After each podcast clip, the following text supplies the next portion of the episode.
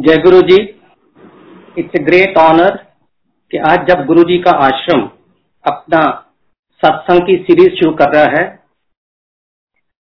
मेरे को मौका दिया गया कि मैं सबसे पहले इसकी शुरुआत करूँ। आज गुरु जी का आश्रम सत्संग का एक सीरीज़ शुरू कर रहा है और मेरा सौभाग्य है कि मेरे को ये कहा गया कि आप, कि ये सत्संग मेरे से शुरू हो।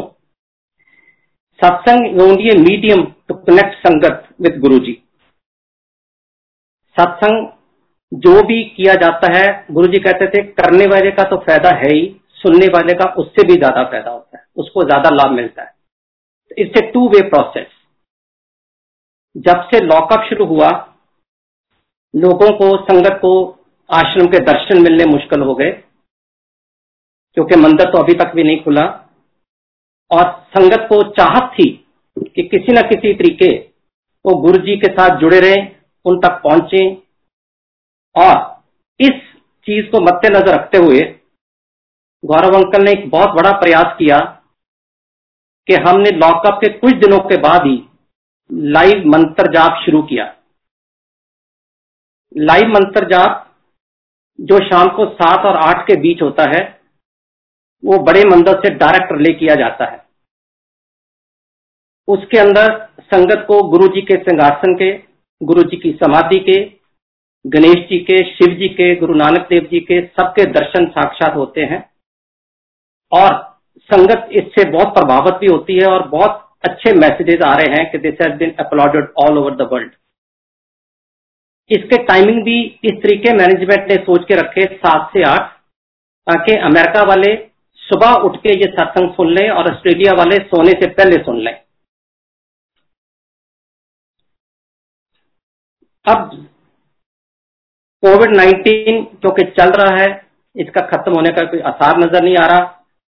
इसलिए ये ज़रूरत समझी गई कि संगत के साथ और भी जुड़ना ज़रूरी है और इसके लिए आज से ये सत्संग शुरू किए गए।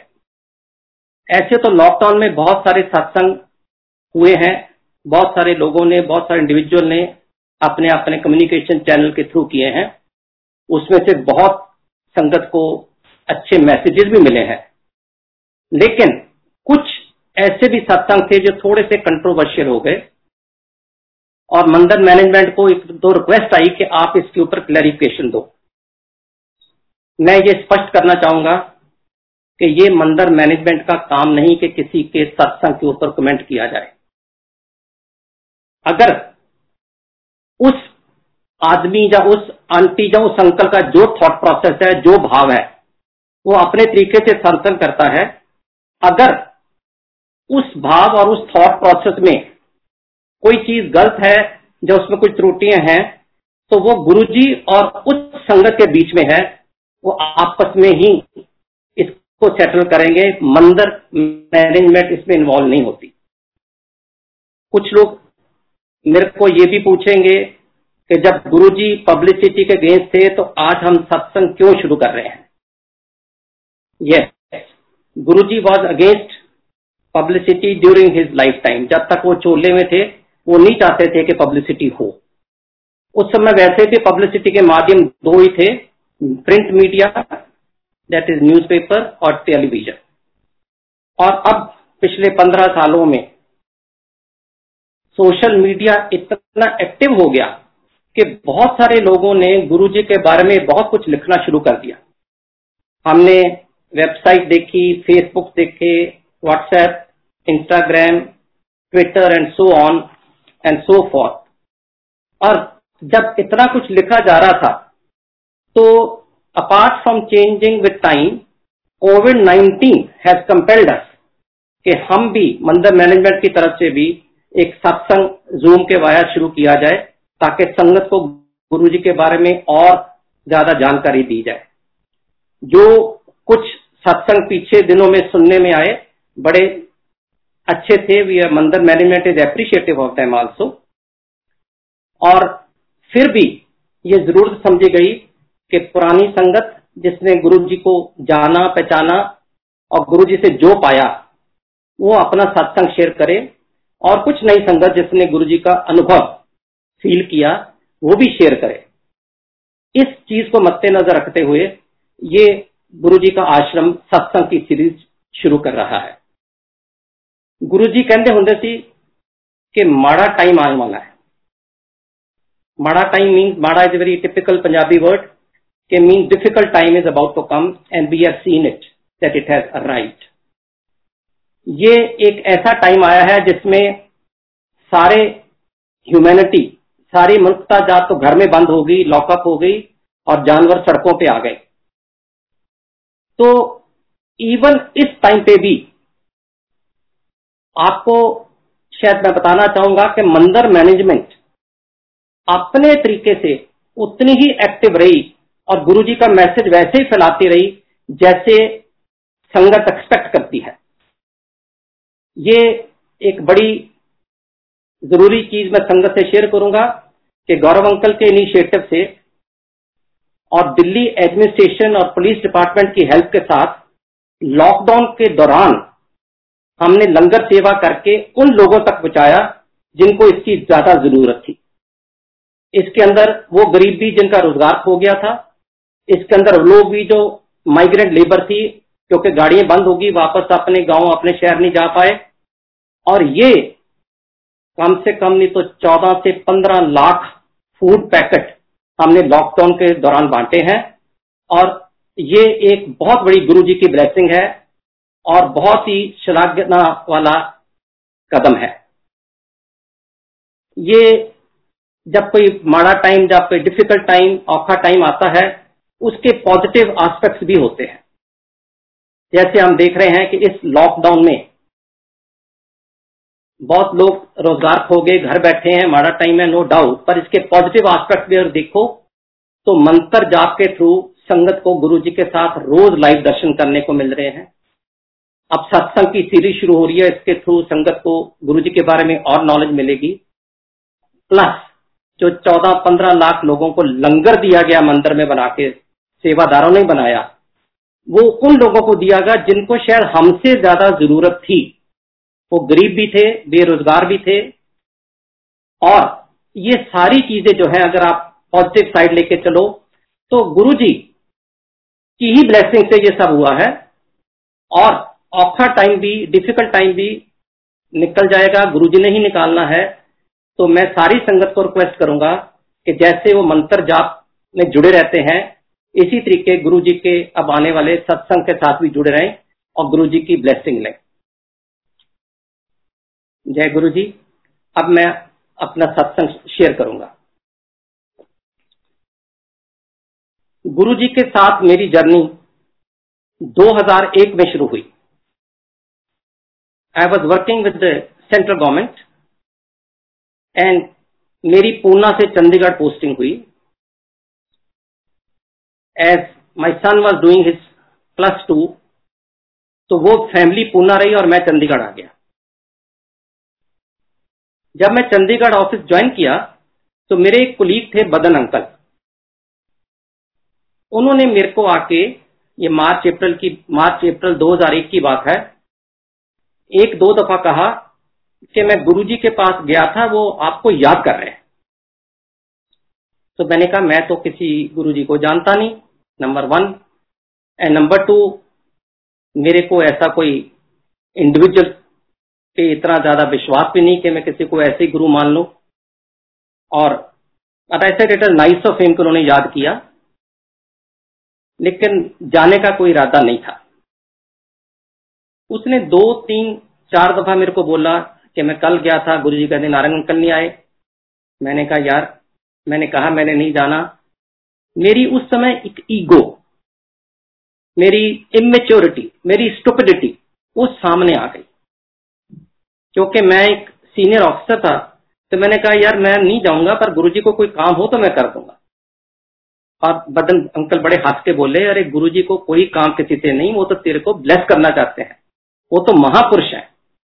और वहाँ पे तो सिर्फ़ शब्द गुरबानी होती है। You will find it very comfortable and मेरी मानो चलो। एनीवे anyway, बात हुई। और दो तीन दो चार रोज के बाद ही बदन अंकल फिर मेरे कमरे में आए कि गुरु जी के माता जी गुजर गए हैं। Guru ji mother had away then and he says मैं डुगरी में अफसोस करने जा रहा हूँ। Would you like to come अब ये एक ऐसा मौका होता है कि हमारी कुछ संस्कार ऐसे हैं कि जिस शख्सियत ने हमें दो चार दफ़ा वैसे बुलाया था मैं नहीं जा पाया फॉर वट एवर रीजन मैंने कहा, चलो चल के अफसोस तो कर ही आते हैं. तो बदन अंकल के साथ मैं चंडीगढ़ से डुगरी गया, दो घंटे का रास्ता है।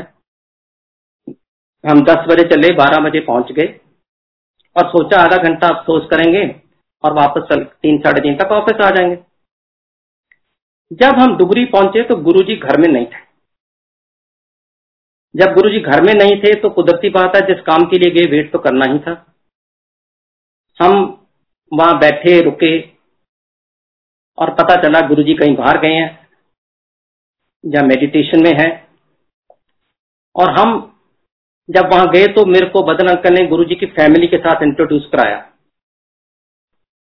गुरुजी के बापू जी को मिलाया, गुरुजी के बड़े भाई, गुरुजी के भाई स्वरूप सिंह जो गौरव अंकल के फादर हैं, गुरुजी की भाभी जी, गुरुजी की सिस्टर कृष्णा बहन जी इन सबको मिलाया। और हम उन दिनों में बैठक, जिसको पंजाबी में ड्राइंग रूम को बैठक कहते थे, बैठक में बैठ गए। और वहाँ पे बैठ के पहले चाय प्रसाद लिया और फिर गुरु जी की वेट करते करते हमने आपस में थोड़ी बहुत ही गपशप शुरू कर दी। We started chatting with each other अब क्योंकि टाइम पास करना था और गुरु जी की वेट करनी थी तो इसलिए कुछ ना कुछ तो आदमी पूछता ही है। और मैंने भी बापू जी को कृष्णा बहन जी को कुछ ऐसे ही सवाल करने शुरू कर दिए कि गुरुजी छोटे होते बचपन में क्या करते थे? वो सारा टाइम गुरुद्वारे या मंदिर में ही रहते थे या स्कूल वगैरह भी जाते थे? देखो, कुछ नॉलेज एबीसी नहीं थी उस समय गुरुजी के बारे में। और जब बातों बातों में ये पता चला कि गुरु जी डबल एम ए है, उन्होंने एम ए इकोनॉमिक्स भी की है एम इंग्लिश भी की है तो मेरा तो सवाल ही रेलिवेंट हो गया। फिर मैं ये पूछता रहा कि गुरुजी अपने बचपन में कुछ खेल कूद करते थे, शरारती थे, क्या करते थे? और करते कराते मेरे को याद है क्योंकि पूरा किस्सा तो याद नहीं क्योंकि किसी फेस से नहीं गया था, सिर्फ़ मिलने गया था। मेरे को ये याद है कि मैंने बापूजी को ये पूछ लिया कि बापू जी आपको पता कैसे चला कि आपके घर में गुरु गुरु पैदा हुआ है? तो बापू जी ने भी कहा कि बेटे ऐसा है कि हमें खुद नहीं पता था। कुछ संकेत तो मिलते रहे, लेकिन हमने उन सब संकेत को सिंबॉलिक रेफरेंसेस को सीरियसली नहीं लिया। मैंने कहा फॉर एग्ज़ाम्पल तो बापूजी ने कहा कि जब गुरुजी पैदा हुए घर में मिड वाइफ जिसको दाई कहते हैं पंजाबी में, वो जब डिलीवरी अंदर कर रही थी तो भागी भागी बाहर आ गई कि सांप सांप देखा उसने अंदर। डिलीवरी रूम में। तो कुदरती बात है, घर के जितने मेन फोक होते हैं सांप को मारने चल दी अंदर गए तो सांप है ही नहीं। तो उन्होंने उसे कहा कि, तेरे को गलती लगी है जब तू ऐसी पैनिकी होगी, सांप तो है ही नहीं कोई। अब ये एक इंसिडेंट था। सिंबॉलिक रेफरेंस कि lord Shiva has arrived in human form लेकिन इसको ना उस समय कोई समझ पाया ना किसी के मन में ही ऐसी बात आई।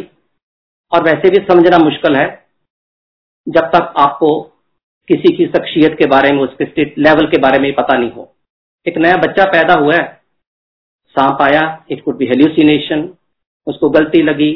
लेकिन अब जब बैकवर्ड इंट्रोस्पेक्ट करके देखते हैं तो बापू जी कहते हैं, शायद वो संकेत था हमें समझ नहीं लगी। फिर एक दफ़ा पंजाब में अर्ली सिक्सटीज में बहुत ज़ोर सी बरसात होने के बाद फ्लड्स आ गए थे। गुरु जी तब आठ नौ साल के रहे होंगे।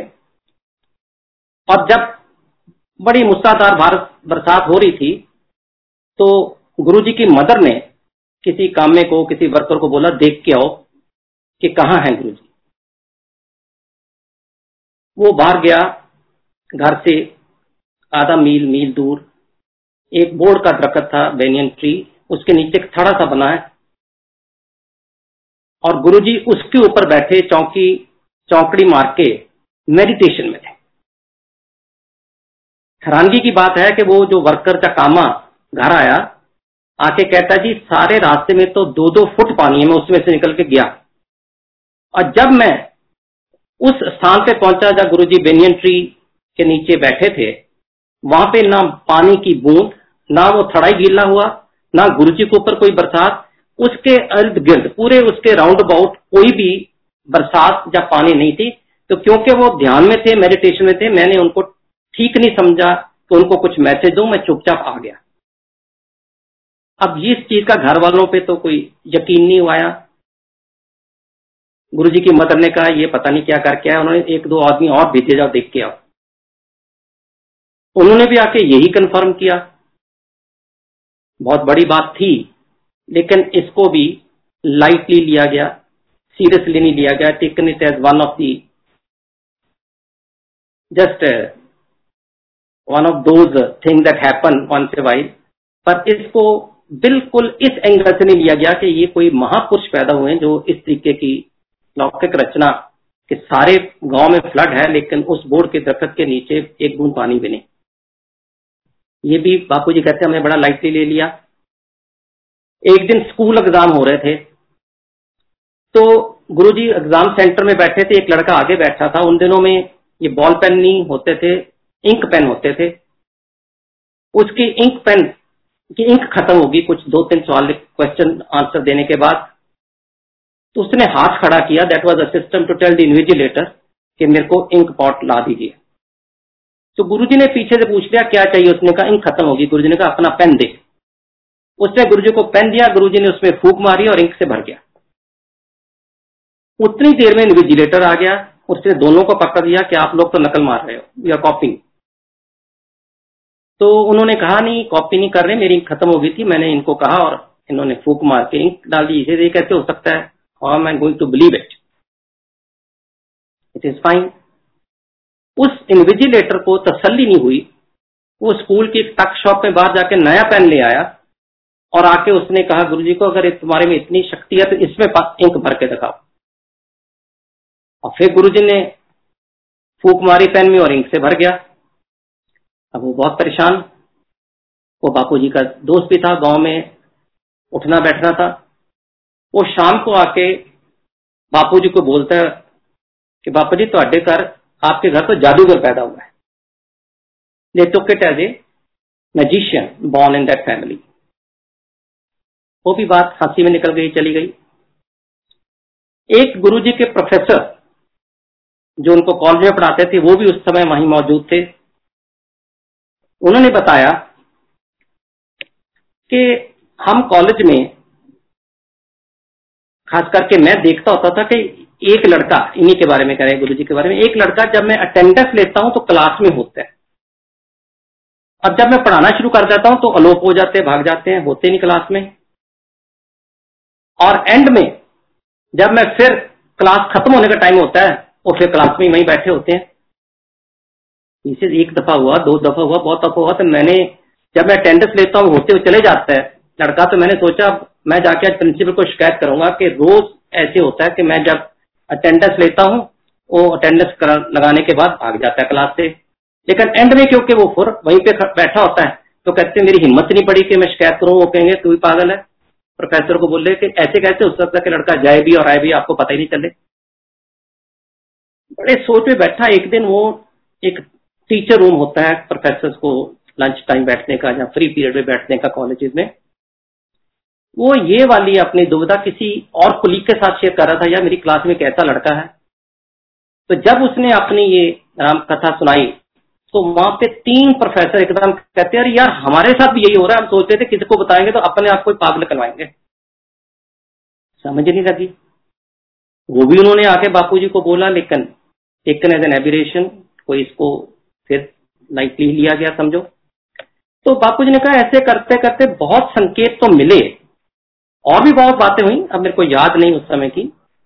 अब तो जब से गुरु जी से फेथ हो गया, हर चीज़ याद रखते हैं, लेकिन उस समय फेथ नहीं था।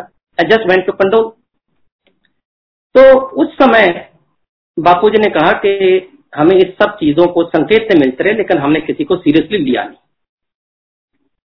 और गुरु जी ने कहा कि, सच पूछो तो इनके माता जी ने इनमें सबसे पहले गुरु पाया है। सबसे पहले गुरु जी की माता जी ने इनमें गुरु पाया और उन्होंने मत्था टेका तो मेरे को भी। फिर मैंने भी उसमें को क्योंकि माता जी ने पाया, मैंने भी गुरु माना और मैं गुरु जी को उसके बाद मत्था टेकना शुरू किया when Guru ji was in thirties और सो अब ये बहुत अजीब सा वाक्य भी लगा और अजीब इंसिडेंट भी है कि किसी के माँ बाप अपने बच्चे को ही मत्था टेकें उससे थोड़ा सा लगा कि ये शख्सियत क्या है। उसके बाद लंगर भी हुआ, फिर चाय प्रसाद, फिर हुए। करते कराते हम चार घंटे वहाँ बैठे, गप्पे मार रहे थे और तकरीबन चार बजे किसी ने आके बोला कि गुरुजी आ रहे हैं। और हम बैठक में बैठे थे, एक साथ वाला कमरा था जहाँ पे एक कॉट थी, मंजी थी और नीचे दरी बिछी हुई थी क्योंकि गाँव में जब ऐसा माहौल होता है, अफसोस करने लोग जाते हैं, नीचे बैठते हैं अक्सर। तो सबने कहा गुरु जी आ रहे थे, हम उस कमरे में चले गए। और एक क्वालिस, उन दिनों में क्वालिस गाड़ी होती थी, आई, उसमें से चार, पाँच लोग निकले। अब मेरे को तो पता नहीं गुरुजी कौन है, मैं कभी मिला नहीं था। और मैं जब उस कमरे में गया तो वहाँ मंजी बिछी थी, मैं मंजी पे ही बैठ गया। लोग नीचे बैठे हुए थे। तो एकदम मेरे को बदन अंकल ने इशारा किया कि नीचे बैठते हो ये गुरु जी के लिए मंजी है।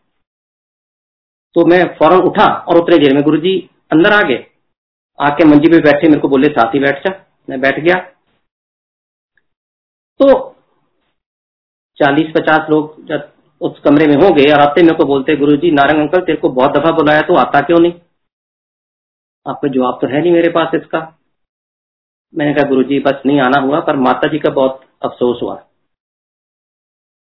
सेड अच्छा तू मेरे को ये बता, तू कब से आया चंडीगढ़? मैंने बताया फिर और बातें की तो मैंने फिर बीच में कहा, मैं कहा माता जी का बड़ा अफसोस हुआ। अच्छा तेरी पोस्टिंग कहाँ कर रही है? कहाँ कर रहे हो? मैंने बताया, मैं बॉम्बे रहा हूँ, पूना रहा हूँ, दिल्ली रहा हूँ जहाँ भी रहा हूँ। तो मेरे को ये लगे कि मैं तो अफसोस कर रहा हूँ। अब गुरु जी इस चीज़ का कॉग्निजेंस ही नहीं दे रहे। गुरु जी इसकी तरफ़ ध्यान ही नहीं दे रहे। और वो मेरे को और तरीके के सवाल पूछ रहे हैं। दो तीन बार करने के बाद मैंने भी छोड़ दिया। पता नहीं क्या बात है जहाँ मैं कम्युनिकेट नहीं कर पा रहा जहाँ गुरु जी इसके ऊपर रिएक्ट नहीं करना चाहते। ये तो बहुत देर की बात है जब पता चला कि गुरु जी साक्षात शिव और भगवान है उनके हाथ में ज़िंदगी और मौत है ये उनके लिए तो बहुत छोटी बात उनको पहले ही पता थी कब क्या होने वाला है तो इस चीज़ को इतनी महत्व नहीं देंगे जो हम ऑर्डनरी मॉडल जो हम ह्यूमन बींग देते हैं। एनी anyway, और बातें करते कराते उन्होंने मेरे फैमिली के बारे में पूछा मेरे एक चाचा जी थे चीफ सेक्रेटरी पंजाब से रिटायर करते। अच्छा अच्छा वो तेरे चाचा, वो भी मेरा भगत है। अच्छा जी। एंड जब हम उठने लगे आधा पौना घंटा उनके साथ, गुरु जी के साथ चैट करके तो मेरे को कहते अंकल इक्की महीनों माता जी का भोग है, आई ज़रूर। अब इन प्रॉप्टो मेरे मुँह से निकल गया सत बचन सत बचन एक ऐसा शब्द है पंजाबी में which means that I obey the command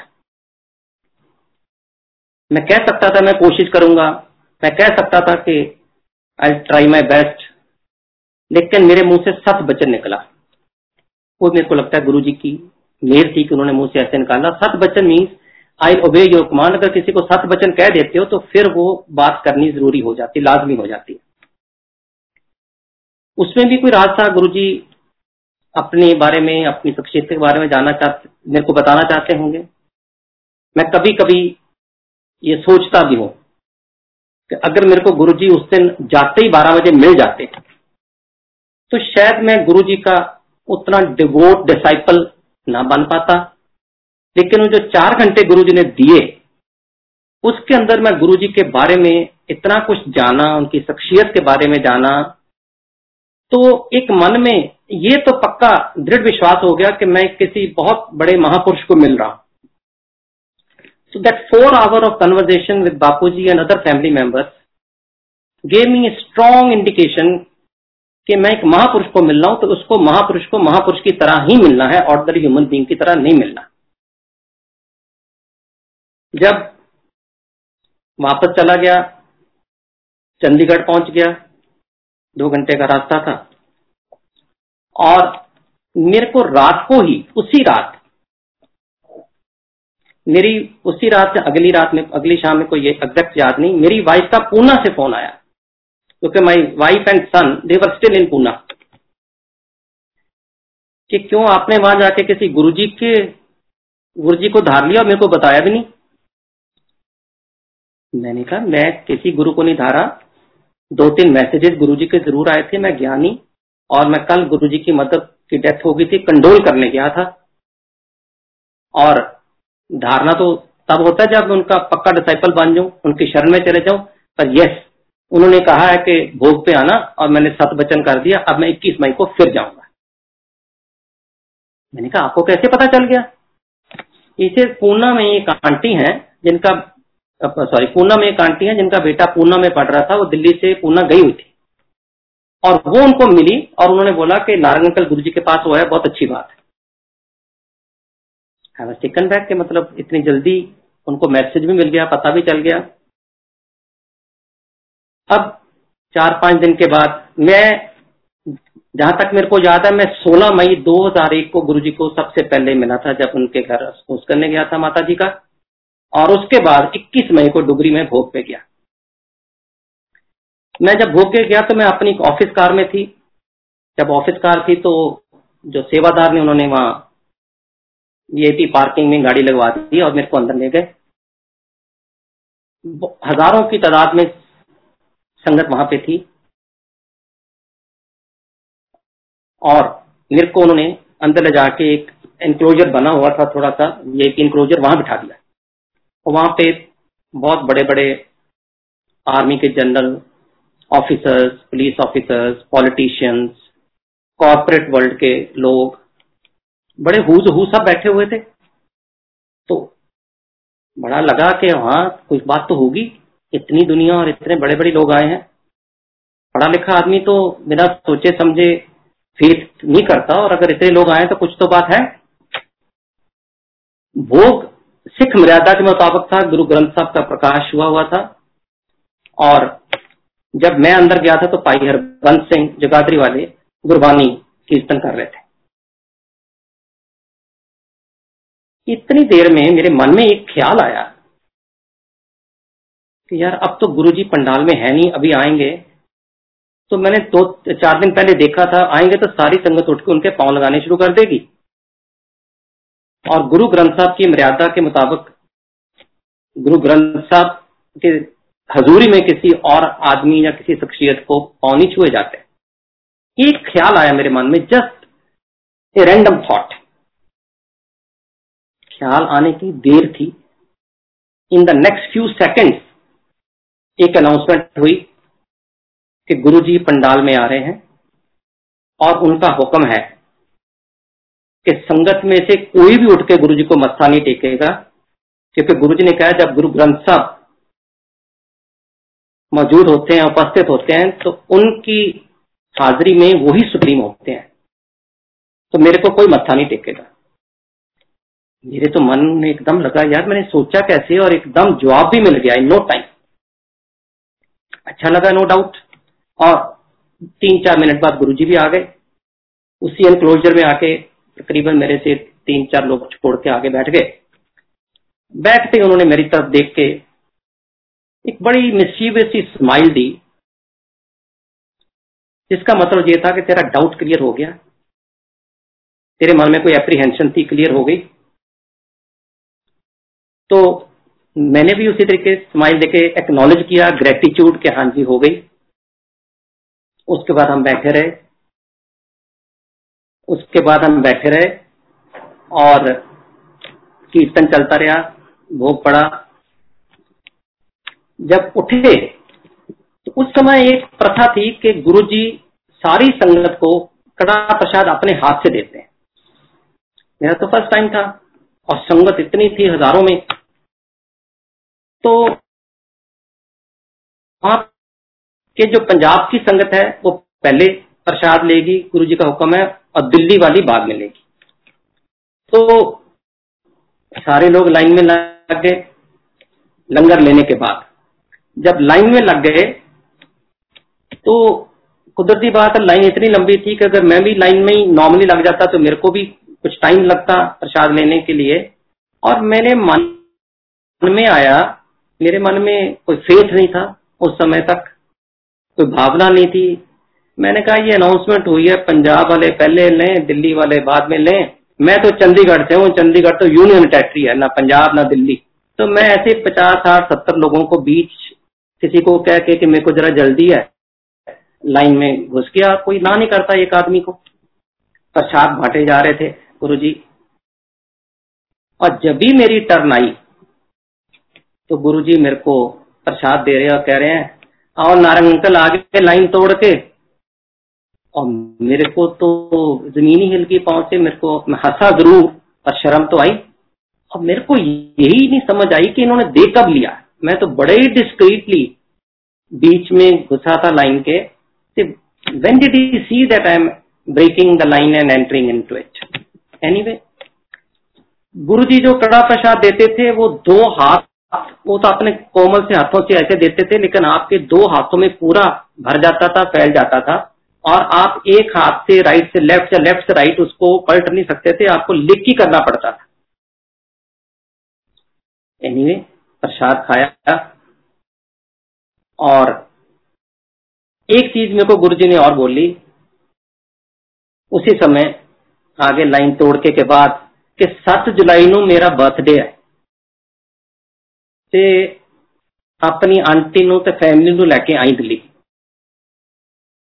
फिर गुरु जी की मर्ज़ी गुरु जी की मीर मेरे मुँह से फिर सत बचन निकल गया अगेन ओबेइंग द कमांड तो ये तो 21 मई की बात थी डेढ़ महीने बाद गुरु जी का जन्मदिन था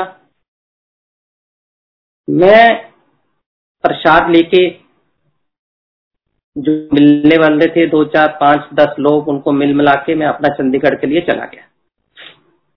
और जाके मैं उन दिनों अपने इन लॉज के पास ठहरा था, उनको सारा बताया कि ऐसे ऐसे में गया और ऐसे ऐसे हुआ।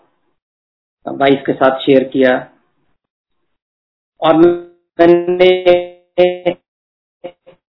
अपनी वाइफ को, उस समय तक तो वाइफ थी, लेकिन अब क्योंकि डुगरी में जब भूख पे गए थे, पता चला था कि सारे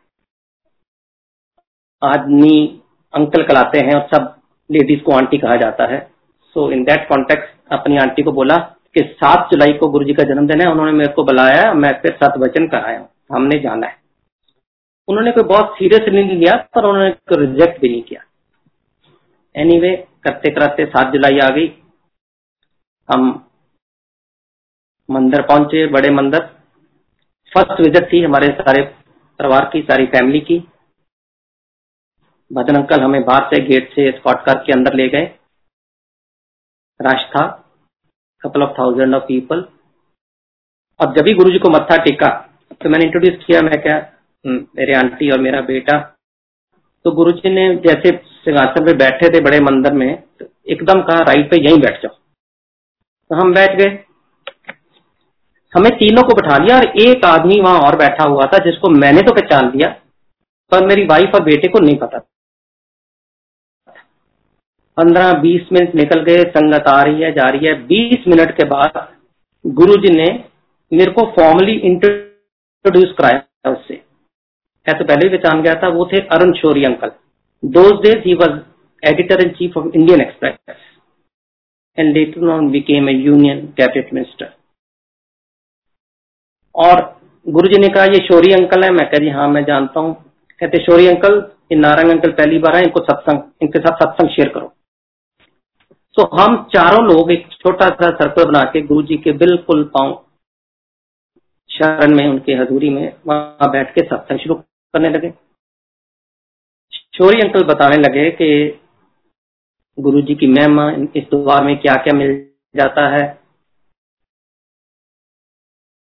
और अपना पर्सनल एक्सपीरियंस बताए कि मेरी वाइफ को शोरी अंकल की वाइफ को पार्किंसन की बीमारी थी। वो सात आठ साल से बेड रिटर्न थे। और कहते हैं कि मैंने कोई डॉक्टर नहीं छोड़ा, कोई इलाज नहीं छोड़ा। इनकी सारी रिपोर्ट अब्रॉड भी भेजी, अमेरिका, यूरोप, जहाँ जहाँ भी उनके कनेक्शन थे, लेकिन इसका कोई इलाज उस समय भी नहीं था, अभी भी नहीं निकला। और सब जितने बाबे, जितने गुरु, जितने धार्मिक स्थान, जितने सेंट सबके पास गया, पर कुछ नहीं मिला। एक दिन कहते हैं, मेरे एक फ्रेंड ने इंसिस्ट किया कि अरुण शौरी अंकल को कि आप बहुत जगह हो हो एक दफ़ा मेरे गुरुजी के पास चलो। तो मैंने कहा फ़र्स्ट रिएक्शन के नहीं है बहुत मैं ट्राई कर ली, कोई इलाज तो है नहीं, क्या करूँगा? पर तो एक अच्छा दोस्त था, उसने सिंसियरिटी में प्यार से कहा था, उसको ना नहीं कर पाया, और गुरु जी के पास आ गए शाम जब गुरु जी के पास आ गए तो उस इन शोरी अंकल के फ्रेंड ने गुरु जी को मनाया ये शोरी अंकल है, इनकी वाइफ को पार्किंसन है। गुरु जी कुछ बोले नहीं बैठ गए। शोरी अंकल भी बैठ गए चाय प्रसाद हो गया, लंगर प्रसाद हो गया। उस समय की प्रथा थी कि एम्पायर स्टेट में क्योंकि तीन चार सौ की संगत होती थी। संगत आने के टाइम तो मत्था टेकती थी। जाने के टाइम भी गुरु जी से आज्ञा लेके मत्था टेक के जाया जाता था। अभी क्योंकि संगत बहुत बढ़ गई है, लाखों में हो गई है तो हम अक्सर मंदिर में अनाउंस कर देते हैं कि बाहर से इजाज़त है। ताकि आने वाली संगत को असुविधा ना हो। तो जब शोरी अंकल मत्था टेक के इजाज़त लेने लगे तो गुरु जी ने उनकी परात में कुछ समोसा पड़ा हुआ था, समोसा प्रसाद उनको दिया। ए, मैं अपनी वोटी नु दे दी। वोटी इज़ वाइफ इन पंजाबी। ये अपनी वोटी नु दे दी। भी प्रसाद है। अब वो लेके बाहर को आगे but he was very curious कि ये क्या प्रसाद हुआ। अब गुरु जी को बता भी दिया गया था कि पार्किंसन की मरीज़ है सात आठ साल से बेड पे नहीं, बेड से नहीं उतर पाई। फ्राइड चीज़ तो टच भी नहीं करती तो प्रसाद ही देना था, कुछ और देते ये डीप फ्राइड समोसा दे दिया, उसके लिए तो समोसा का प्रसाद तो तब बाद में बना। तो बड़ा एक half heartedly he took it home when he reach home he told his wife कि आज मैं एक और गुरु के पास गया था। उसने तेरे लिए समोसा प्रसाद दिया है, मैं बेड साइड टेबल पे रख रहा हूँ। दिल करेगा तो खा लेना, नहीं तो सुबह मेड को दे देना। उसने भी हाँ ना, कुछ नहीं की। और अरुण शोरी अंकल कहने लगे क्योंकि मैं एडिटर था इंडियन एक्सप्रेस का मेरे को बहुत रात को काम होता था एडिटोरियल लिखना और कुछ करना। तो हमारा एक अरेंजमेंट था कि हम इंडिपेंडेंट कमरे में सोते थे, लेकिन मैं सुबह बैठी के टाइम वाइफ के पास आ जाता था कट्ठे बैठी थे। इसे मैं कह के चला गया सोने। और जब मैं सुबह उठ के वाइफ के पास आया तो और देखा अनीता, उनकी वाइफ का नाम है अनीता, वहाँ है ही नहीं बेड पे। मेरे को लगा कि नर्स तो सुबह लेट आती है और मेड जो रात को सोती है, उसकी भी चप्पल नहीं पड़ी तो किसके, कहा गई? तो he yelled Anita Anita and she say don't worry I mean washroom I am coming back तो दो तीन मिनट के बाद जब वॉशरूम के दरवाजे से निकले तो अनीता आंटी चल के बेड पे आ रहे हैं, जो कि सात आठ साल से बेड पे ही थे। शूरी को बड़ी हैरानगी हुई कि साथ में हेल्प कोई नहीं मेट कोई नहीं नर्स कोई नहीं, और एक सोटी की स्टिक के सहारे चले आ रहे हैं। उन्होंने एक तरफ़ नज़र मारी साइड टेबल में देखा, समोसा नहीं है तो वो कहने लगे, ये तो समोसा प्रसाद खा गई तो जब आके बेड पे बैठे तो पूछे, अनीता, ये कैसे चल पड़ी तो सडनली? इसे तो आपने कहा था, मैं कल गुरु के पास गया था। उन्होंने ये समोसा दिया और उन्होंने तो समोसा प्रसाद बोला और मैं तेरे बेड साइड टेबल रख रहा हूँ, दिल करे तो खाना नहीं दिल करे तो। सुबह मेट को दे देना। कहते, मैंने भी सीरत नहीं लिया, मैंने नहीं खाया। कहते रात को बारह एक बजे, मेरे को पता नहीं किस फोर्स ने आके, किस शक्ति ने आके मेरे को मजबूर किया कि ये मैं खाऊं।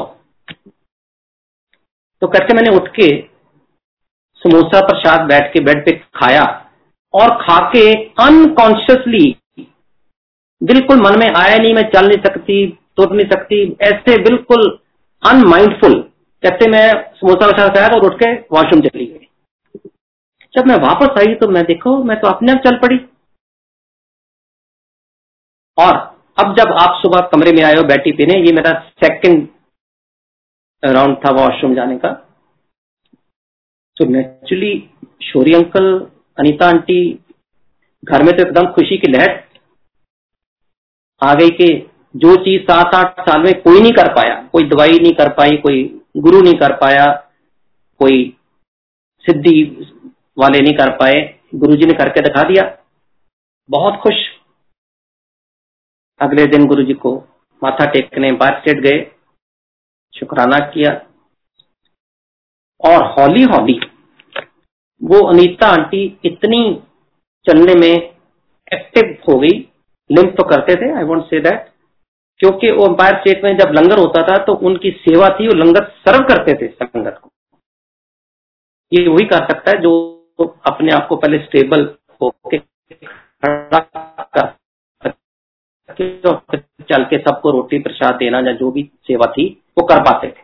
Very amazing very interesting experience जब उन्होंने खत्म कर लिया शोरी अंकल ने तो मैंने कहा, शोरी अंकल, मैं आपका बहुत बड़ा एडमायर हूँ। मैं तकरीबन आपके सारे आर्टिकल पढ़ता हूँ। और आपने कुछ महीने पहले इंडियन एक्सप्रेस में संडे मैगजीन सेक्शन में एक आर्टिकल लिखा था देर आर नो गॉड और गॉडमैन ऑल अ फ्रॉड कोई गुरु, कोई सेंट नहीं है, ये सब फ्रॉड है। और आपने ये आर्टिकल एक दफ़ा नहीं, इसको तीन संडे कंजेक्टिव आता रहा इन कंटिन्यूएशन और आप ये आर्टिकल लिखने वाले, आज मेरे को गुरुजी की ये सत्संग सुना रहे हैं। तो उन्होंने कहा Narayan uncle you are very right I am impressed कि तुम मेरे एडमायर हो, मेरे आर्टिकल पढ़ते हो। पर ये सारे आर्टिकल मैंने यहाँ इस द्वार आने से पहले के लिखे थे। और जब गुरुजी की मेर हुई ब्लेसिंग हुई तो ये गुरुजी ने मेरे को मना कर दिया कि अब कहीं ये आर्टिकल नहीं लिखना कि वो मेरे पास आने के बाद ठीक हो गई। इसलिए मैं उसको दोबारा लिख नहीं पाया। But it was really amazing to hear in as a matter of fact Guru ji को भी पता रहता है कि जो थोड़े पढ़े लिखे लोग होते हैं, अगर मेरे को कोई भी एनी ऑर्डनरी पर्सन आके ऐसा यही सत्संग सुना देता तो मैं शायद बिलीव नहीं करता। आज एक और स्टेज पे हूँ मैं, कि हर सत्संग को बिलीव करता हूँ, हर सत्संग को सुनता हूँ, स्वीकार करता हूँ, गुरु का सत्कार करता हूँ। लेकिन उस समय, अगर कोई भी आके ऐसे ये सत्संग सुना देता कि मेरी वाइफ के साथ ये हुआ, मैं उसको मानता नहीं। मेरे को लगता ये कोई स्पोक्स पर्सन है गुरु जी के जो लोगों को इम्प्रेस करने के लिए अपनी अपनी कहानी सुना रहे हैं। लेकिन अरुण शोरी कह रहा है इसलिए देर इज़ नो रीजन कि मैं इसको डिसबिलीव करूँ। कोई कारण ही नहीं कि मैं नहीं मानू। इतना इंटेलेक्चुअल इतना पढ़ा लिखा editor of a leading newspaper तो ये गुरु जी का तरीका था कि अगर मेरे को किसी और से सुनाते मैं मानता नहीं तो गुरुजी ने मेरे को पहला सत्संग शोरी अंकल से अपने चरणों में बैठा के कराया और हमारी पूरी फैमिली बहुत इम्प्रेस हुए। उनकी शक्ति के बारे में, उनकी शख्सियत के बारे में गुरु जी हैं कौन? एक मन में लालसा हुई कि और जाने और जाने इनके बारे में। उठ के हम बाहर लंगर खाने गए। वहाँ भी दो चार लोगों ने छोटे छोटे सत्संग किए। फिर हम वापस आए। और जैसे कि इजाज़त लेके जाना होता है, गुरुजी ने फिर बैठा लिया। वहाँ बैठे रहे, संगत आ रही थी, जा रही थी। किसी किसी को गुरुजी प्रसाद दे रहे थे। लेकिन बड़े फ़ंक्शन में वो जैसे सात जुलाई वाले दिन कड़ा प्रसाद हाथ से देने वाली प्रथा नहीं थी। पीछे लंगर में प्रसाद मिल रहा था। और जब बैठा लिया थोड़ी देर के बाद गुरुजी कहते, चलो नारायण अंकल, चलो। हमने जाके मत्था टेका तो मेरे को आज भी याद है, हमें एक आम की पेटी प्रसाद के तौर पे दी गई, जो हमने बहुत रैलिश भी किया। और गुरु की ब्लेसिंग लेके, क्योंकि मन में कहीं ना कहीं किसी कॉर्नर पे ये भावना आ गई थी कि ये is not an ordinary person Shiv है, भगवान है, ये नहीं पता था तब तक।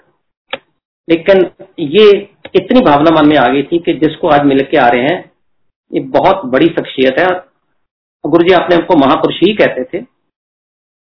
तो महापुरुष हैं। मैं कुछ चीजें जनरली नई संगत के बारे में भी बताना चाहूंगा कि गुरु जी हमेशा ये कहते थे कि महापुरुषों की गल्लां ਨੂੰ ਮੰਨਿਆ ਕਰੋ ਮਹਾਪੁਰਸ਼ਾਂ ਦੀਆਂ ਗੱਲਾਂ ਨੂੰ ਸੀਰੀਅਸਲੀ ਲਿਆ ਕਰੋ ਲਾਈਟਲੀ ਨਾ ਲਿਆ ਕਰੋ और गुरु जी कहते थे अगर मेरे को कुछ पाना है तो कनेक्ट डायरेक्टली विद मी किसी को बीच में मैसेंजर नहीं बनाना। किसी को मसीहा नहीं बनाना। कितनी भी पुरानी संगत हो, कितना भी गुरु जी के क्लोज रहा हो, आप उसको ये नहीं कह सकते, यार गुरु जी को मेरे बारे में ये कह दो, या मेरा काम करा दो। No Guru ji always believe in direct connection और गुरु जी कहते थे, मेरे ना डायरेक्टली जुड़ो। चौदह भी टाइम लगे दिन 24 ਘੰਟਿਆਂ ਦੇ ਵਿੱਚ ਜਿਸ ਵੇਲੇ ਵੀ ਮੇਰੇ ਨਾਲ ਬੈਠੋ ਜੁੜੋ ਮੈਂ ਹਰ ਇੱਕ ਦੀ ਗੱਲ ਸੁਣਨਾ ਗੁਰੂ ਜੀ ਕਹਿੰਦੇ ਸੀ ਮੇਰੇ ਜੋੜਿਆਂ ਨਾਲ ਗੱਲ ਕਰੋ ਕਿਸੇ ਘਰ ਨੇ ਮੇਰੇ ਕੈਲੰਡਰ ਦੇ ਅੱਗੇ ਸਰੂਪ ਦੇ ਅੱਗੇ ਕੋਈ ਗੱਲ ਕਰੋ ਮੈਂ ਸੁਣਦਾ ਇਹ ਚੀਜ਼ਾਂ ਬੜੀਆਂ ਅਜੀਬ ਲੱਗਦੀਆਂ ਨੇ ਪਰ ਜਦੋਂ ਜੁੜ ਜਾਓ ਤੇ ਕਿਉਂਕਿ ਸਾਰੀਆਂ ਚੀਜ਼ਾਂ ਐਕਸਪੀਰੀਅੰਸ ਕੀਤੀਆਂ ਹੋਣੀਆਂ ਇਹਨਾਂ 'ਚ ਅਜੀਬ ਲੱਗਣ ਵਾਲੀ ਕੋਈ ਗੱਲ ਨਹੀਂ और गुरु जी दूसरी चीज़, ये मैं general principle of connecting to Guru ji बता रहा हूँ। मैं अपना सत्संग बाद में जब कभी मौका मिला, फिर कंटिन्यू करूँगा। सत्संग बहुत है गुरु जी की बहुत मेहर रही है, लेकिन नई संगत के लिए कुछ जनरल प्रिंसिपल्स बताने ज़रूरी हैं। तो डायरेक्ट कनेक्शन के ऊपर गुरु जी का बहुत ज़ोर था। कोई आंटी अब्रॉड से आई थी, उसको किसी ने बोला कि गुरु जी कहते अमृत वेले जुड़ो। वो अमृत वेले कितने बजे होता है? रात को दो बजे, तीन बजे, चार बजे, पाँच बजे, कई लोगों को पूछ रहे थे। तो गुरु जी ने एक दिन उसे बुला के बोला, आंटी, तू जगह जगह पुछती पई है, अमृत वेला कितने बजे होता है? तू मेरे नाल जब भी जुड़ जाएगी ना, Amrit Vela. It's so beautiful time is neither a constraint nor a factor Guru के साथ जुड़ना इज़ इंपॉर्टेंट 24 घंटे में जब भी आपको पाँच, दस मिनट, आधा घंटा घंटा मिले, गुरु के साथ जुड़ो। मेडिटेट करो, गुरु से बातें करो, गुरु सुनता है। और दूसरी चीज़ गुरु जी कहते थे टोटल सरेंडर ये एक बड़ी रिलेटिव टर्म है। Very easy to say difficult to practice total surrender जो मैंने समझा कि गुरु जी कहते थे, गुरु के पास आए तो सब कुछ गुरु पे छोड़ दो। अपनी मेहनत करो, अपनी कमाई करो, अपने फ़र्ज़ पूरे करो, लेकिन रिज़ल्ट मेरे पे छोड़ दो। और टोटल सरेंडर में, गुरु जी कहते थे कि total means total for example अगर कोई आपके मन में दस डिमांड या दस डिज़ायर होती है आप गुरु जी के पास जाते हो, मन में सोचते रहते हो, ये हो जाए, ये हो जाए, ये हो जाए। और उसके बाद आके आपके पास अच्छी पोस्ट है रिसोर्सफुल हो, दो जगह फ़ोन करते हो, काम हो जाता है। आप पैसे वाले हो, चार जगह पैसा चढ़ाते हो, काम हो जाता है। फिर एक दो काम रुक जाते हैं, नहीं होते। और जब फ़ोन करने से या पैसे चढ़ाने से काम हो जाए, आप सोचते या मैं बड़ा पावरफुल हूँ। जो काम नहीं हुआ, उसके लिए जाके कहेंगे, गुरु जी, मेरा अभी तक वो काम नहीं हो रहा, आप करो ना। क्योंकि आप ये भूल गए कि जो पहले दो काम आपने फ़ोन करके या मनी पावर से कराए हैं, वो भी गुरु की मेर बिना नहीं हो सकते थे। आप पहले उन कामों का गुरु जी का शुक्राना करो। गुरु जी, ये हो गया आपकी मेहर ये मत सोचो मेरी रिसोर्सफुलनेस थी, मेरी पावर थी, मेरी पोजीशन थी। नो तो गुरु जी बहुत बहुत शुक्रिया कि ये काम हो गए। फिर कहो कि मेरे ये एक दो रहते हैं, उसका टाइम हमेशा गुरु जी के पास ही होता है, कब, किस टाइम करना है।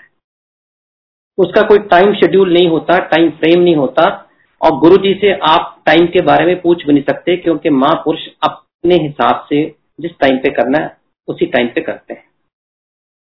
गुरु जी का एग्ज़ाम्पल खुद दिया करते थे कि मेरे पास जब भगत आता है और उसको पंद्रह दिन बाद उसका स्कूटर का एक्सीडेंट हो जाता है। उसकी टांग फ्रैक्चर हो जाती है। उसको डॉक्टर छह हफ़्ते का रेस्ट दे देता है। अब वो जब छह हफ़्ते बैठा हुआ बेड पे, एक ये सोच सकता है, यार, अच्छी पली लाइफ चली थी, गुरु के पास गए और टांग टूट गई। लेकिन जो मेरा भगत होगा, वो ये सोचेगा कि सिर्फ़ टांग ही टूटी है, पता नहीं कौन सा कष्ट गुरु जी ने टाल दिया। और वो जब छह हफ़्ते बाद उठेगा, गुरु का शुक्राना करने जाएगा। ये सरेंडर है। तो गुरु जी टोटल सरेंडर पे बहुत ज़ोर देते थे हर चीज़ पे, कोई चीज़ मैं नहीं कर रहा, वो ही कर रहे हैं। और गुरु जी ये भी कहते थे कि मेरे भक्तान की लाइफ में कुछ भी कोइंसिडेंस नहीं होता।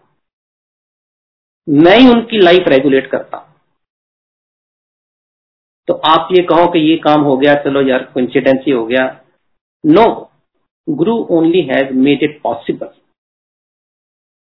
और गुरु जी ने बहुत एग्ज़ाम्पल है, बहुत सत्संग में कभी आगे जाके सुनाऊँगा कि कुछ भी कोइंसिडेंट नहीं है, गुरु के भगत की लाइफ में। सब गुरु जी रेगुलेट करते हैं और गुरु जी को पता रहता है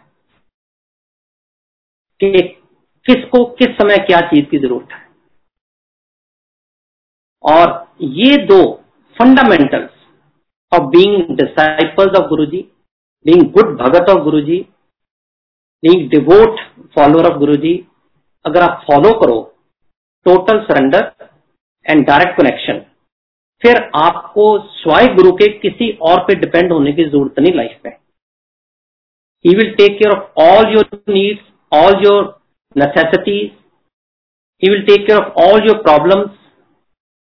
और जब जब भी जो जो गुरु के साथ जुड़ रहा है, जितने सत्संग आप सुनते हो, उनकी मेर तभी होती है जब आप उनके साथ पूरा जुड़ जाते हो और गुरु को पता होता है किस चीज़ की ज़रूरत है, उस पर मेर अभी देनी है।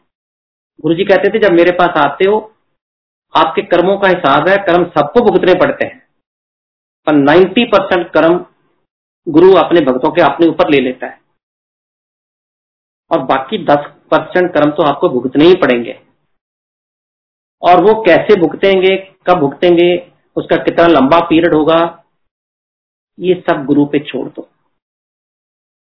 गुरु को कंप्लेंट मत करो, शिकायत ना करो। और गुरु जी सबसे बड़ी बात कहते थे, गुरु को प्यार करो। Love your Guru. Always love your Guru. शिकायत करना गुरु के सामने शोभा भी नहीं देता संगत के किसी गुरु परिवार में। हमेशा शुक्राना करो जो हो रहा है। अच्छा हो रहा है उसका शुक्राना अच्छा नहीं हो रहा उसका भी शुक्राना, शायद उससे भी बुरा हो सकता था। तो इसलिए गुरु के साथ जुड़ो और गुरु जी एक चीज़ कहते होते थे, आयो ते अंधेरिया करो। जो गुरु के साथ जुड़ रहे हैं, जो पहले जुड़ गए ठीक है, जो नए जुड़ रहे हैं, वो आंधे रहो। मैं और टाइम नहीं लूँगा, क्योंकि सत्संग बहुत है। लेकिन बहुत खुशी हुई कि आज लॉकडाउन के बाद पहली बार मैं एक सत्संग कर रहा हूँ जबकि संगत मेरे सामने नहीं है। और मैं एक कमरे में बैठे गुरुजी के दरबार के आगे ये सत्संग कर रहा हूँ। मुझे उम्मीद है कि गुरुजी के आश्रम की तरफ़ से ये किया गया शुरुआत, ये की गई लड़ीवार द सीरीज़ ऑफ़ सत्संग संगत में एक नया पैदा करेंगे? और संगत इस मैसेज के साथ कि वो सत्संग के थ्रू गुरु जी के साथ और कनेक्ट होंगे। बेशक फिजिकली मंदिर नहीं जा पा रहे, लेकिन बॉन्डिंग और स्ट्रांग होगी। और गुरु और गुरु का भगत, गुरु और संगत एक मिक होके आगे चलेंगे और गुरु का परिवार बढ़ेगा। यही मेरी कामना है। सबको शुभकामनाएँ देते हुए जय गुरु जी